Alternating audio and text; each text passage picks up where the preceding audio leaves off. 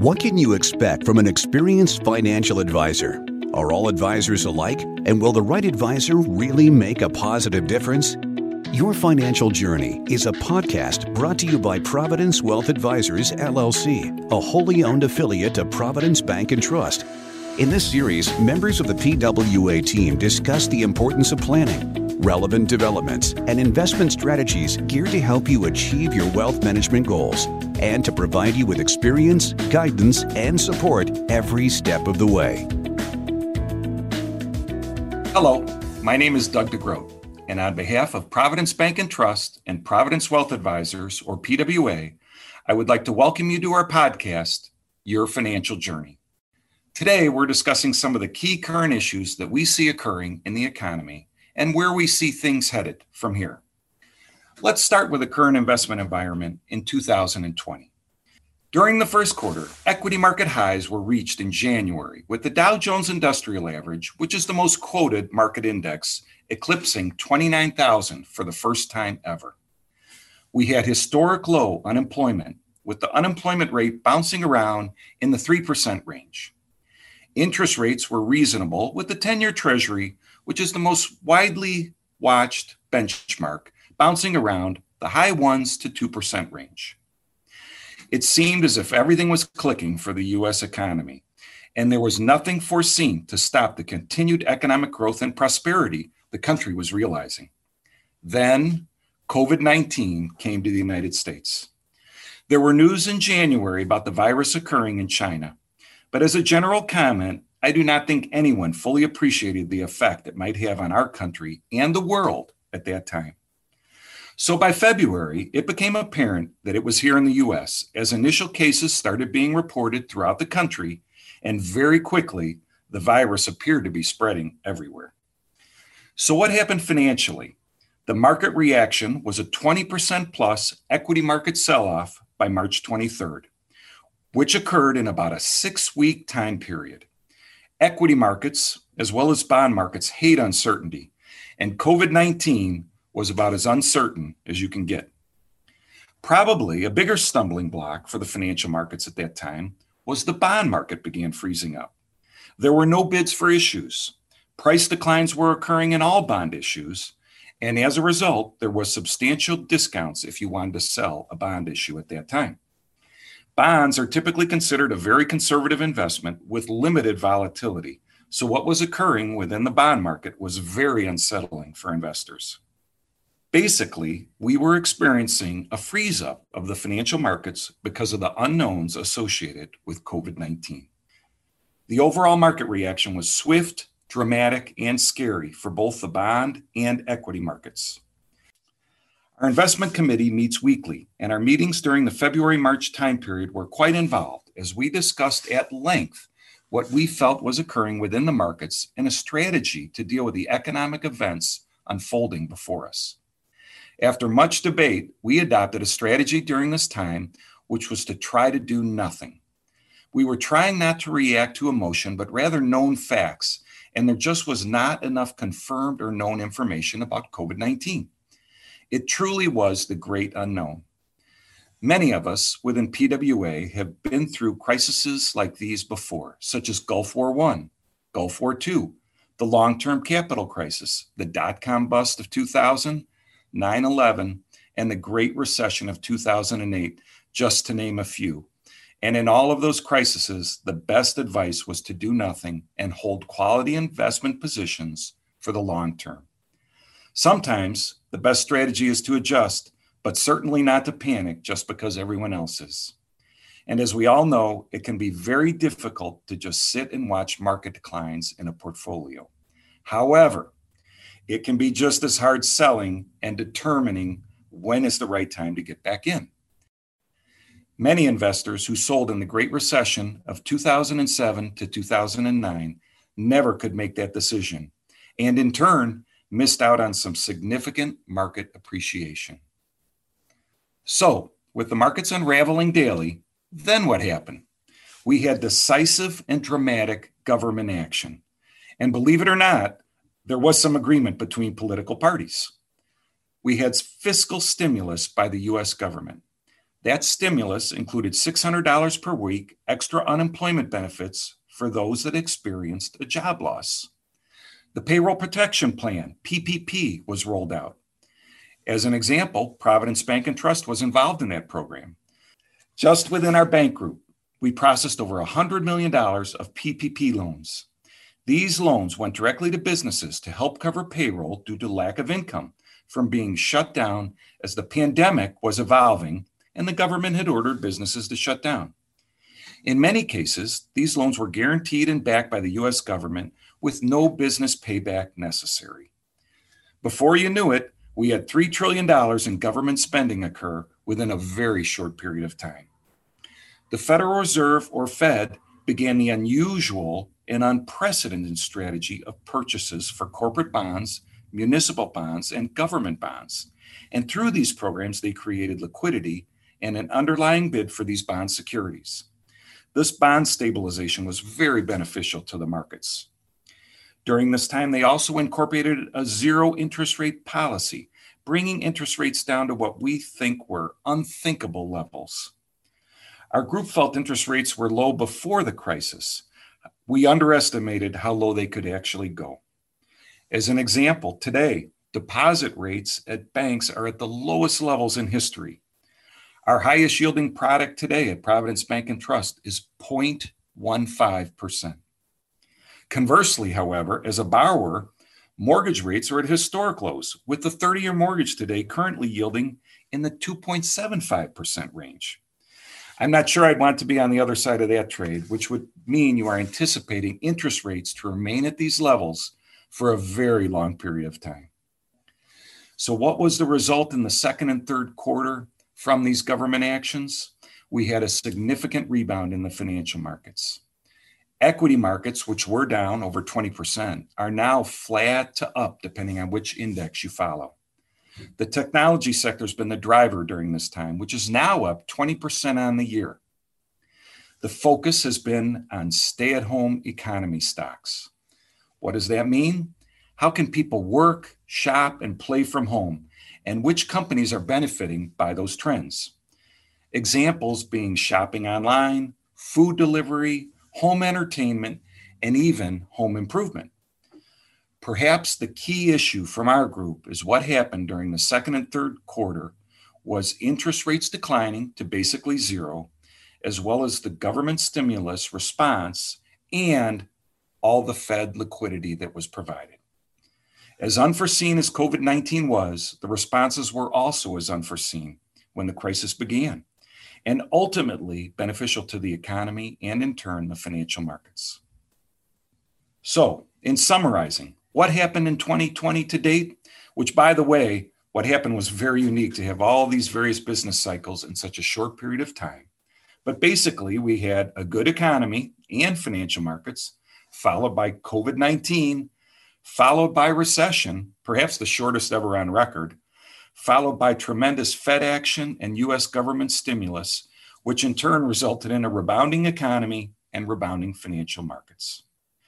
I'd be remiss to not note that the rebound has not occurred for all businesses, certainly the larger ones, but small businesses continue to suffer.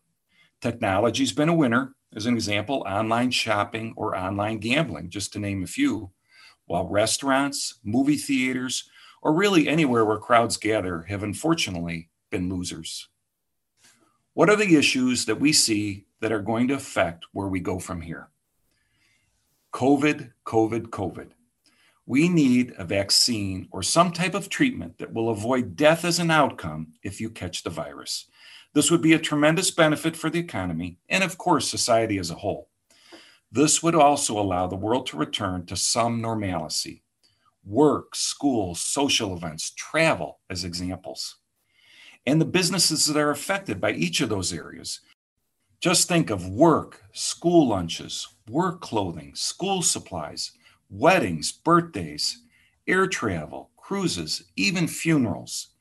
We need businesses that are associated with those industries to be able to fully reopen and prosper. The Fed, they just announced lower interest rates for years. This should be very accommodative to the economy and borrowing. more stimulus from the government. Our political parties are debating that right now, but we would assume something will be done in some form this year, whether before or after the election. Unfortunately, this now appears to have become a political issue. Unemployment levels have been ticking down. Will that continue from the highs that we reached in March and April? Currently, there remains approximately 11 million of our fellow Americans unemployed, many whose jobs might never come back. They need some kind of help in this transition of employment trends. Finally, we have the upcoming US election and what that may mean for us specifically. As we all know, there's a presidential election. There are vast differences between the candidates' positions economically. There's the potential for a blue wave, and there's even the talk of a potential for a red wave. Regardless of your political leanings, there are going to be ramifications depending on how these scenarios play out. Perhaps the biggest variable of all of these being tax policy. Corporate tax rates, which are very important to the financial markets and how equities are priced. The US had one of the highest corporate tax rates in the world before they were changed in 2017. The reduction in those tax rates that occurred at that time benefited equity valuations, as companies in turn got to keep more of what they earned, which resulted in higher equity valuations. Those rates may now be adjusted upward depending on the election outcome. Along with tax rates, there will be other economic adjustments to the system based upon future government economic policy and the results of the election. Examples would be such as the more or less government stimulus, a Green New Deal, or a minimum wage hike, just to name a few. So, what is our strategy and what is our rationale in our strategies in managing accounts given all of the issues that we just discussed? Let's start with fixed income investments. As a general comment, we have been tilting our portfolios to the short end of the yield curve. We've done some slight allocations to the intermediate long term areas, but those are predominantly through bond funds that we can move out of quickly if we feel warranted. You are just not being rewarded for extending maturities at this time. Typically, you'd get some kind of premium for extending the length of a bond maturity. As interest rates decline, the price of bonds go up in value. However, our concern remains if interest rates increase, the price of bonds decline in value. Many of you know I have said for 20 years interest rates cannot get any lower. I was wrong. However, given that interest rates are now at basically zero, and I don't believe we're going to go to negative interest rates like some parts of the world, and our country appears on a path of enhanced stimulus spending as well as deficits, I think I finally might actually be right. Interest rates cannot go any lower. Typically, greater deficits and total government debt at some point will mean higher interest rates. Let's move on to equities. We have and continue to focus on the value dividend sectors. This year, at least for now, that has not performed as we would have hoped.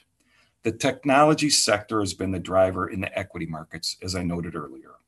However, the disparity between these sectors has never been wider, and we do not feel that technology can continue to substantially outpace the value and dividend sectors.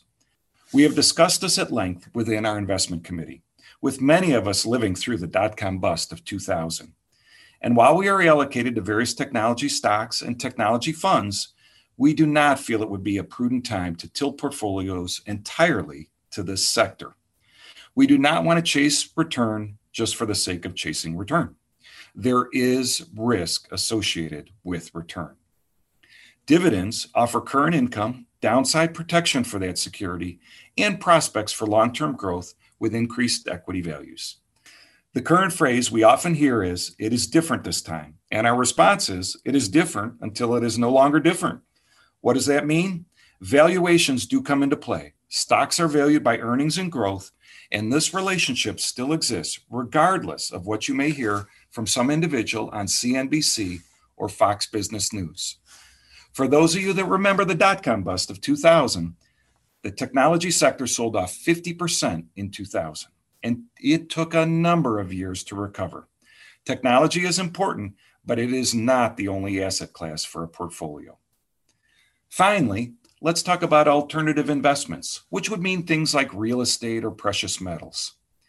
We have slowly been building potential gold positions in portfolios using the gold ETF. We have never been gold bugs at Providence Wealth Advisors, as there is no income stream associated with holding gold. And as I mentioned, most of our clients need some type of income stream. However, government spending could be leading to longer term inflationary trends. And given our current interest rate environment, gold would appear to offer a nice alternative to bonds at these levels and a potential inflation hedge. This is something our investment committee is monitoring closely and it continues to be an evolving strategy within our group. How can PWA help? As I explained in March, we adopted a strategy of do nothing. Sometimes it is good to try to have someone that will not react emotionally, that has some longevity in the industry and has experienced similar financial events in the past. This helps in trying to make rational, prudent investment decisions in difficult times. We create customized investment strategies considering your individual goals and individual risk parameters.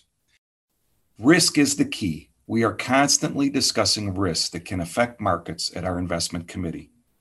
It is easy to chase momentum and look at stocks that are driving higher daily. It is much harder to, to limit your emotions and just follow the herd for the sake of chasing return without thinking about risk we focus on the long term, as I noted before, and not just the day by day activities of the market. And we don't just chase the hot sectors, as I noted in the case of technology. As I noted, we focus on risk reduction, which includes always trying to diversify our portfolios. You have the potential to give up return when you diversify, but you also have the potential to avoid loss. What does that mean? Many of you have heard of Tesla, the electric car maker. That stock has moved from $43 a share to $450 a share over the past year. An incredible run. And had you had all your funds in Tesla, you would be a very happy investor in that company. We could debate market valuation of the company, but that's really irrelevant for this example. The stock's been a winner, period. General Electric was the winner in the 90s. The stock consistently provided growth along with an attractive dividend. It was always the cornerstone of any investment portfolio. It provided income and growth. Then, what happened? The stock fell from $60 in 2000 to $6 today. Had you had all your funds in GE over the past 20 years, you would find yourselves a very disappointed investor. We feel we can assist in that diversification process and avoid the emotion and properly structure a portfolio. Finally, you need to be able to contact someone at any time to discuss your financial matters and personal situation and be comfortable with that person. Given our diverse group, I feel there's always someone within our group that clicks with a client. And believe it or not, we actually pick up the phone, call people back, and even provide our cell numbers to clients so they can reach out on a weekend or evening if ever needed.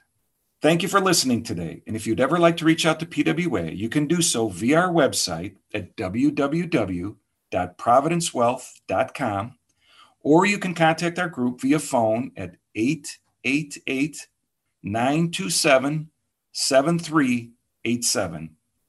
For our clients, thank you again for your business. And if you're not a client, we would love to discuss how we might be able to assist you in your financial management needs.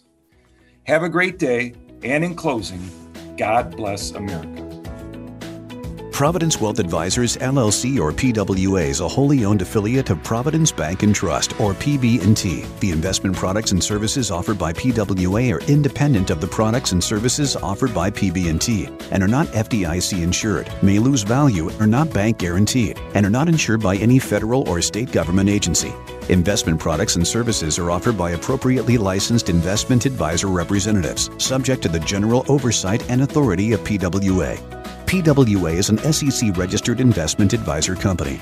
To obtain a copy of their ADV Part 2A and Form CRS, visit www.providencewealth.com. PWA is located throughout the Chicagoland area and Northwest Indiana. To contact PWA, call 888 927 7387. Email askexperts at providencewealth.com or write to 20220 South LaGrange Road, Frankfort, Illinois 60423.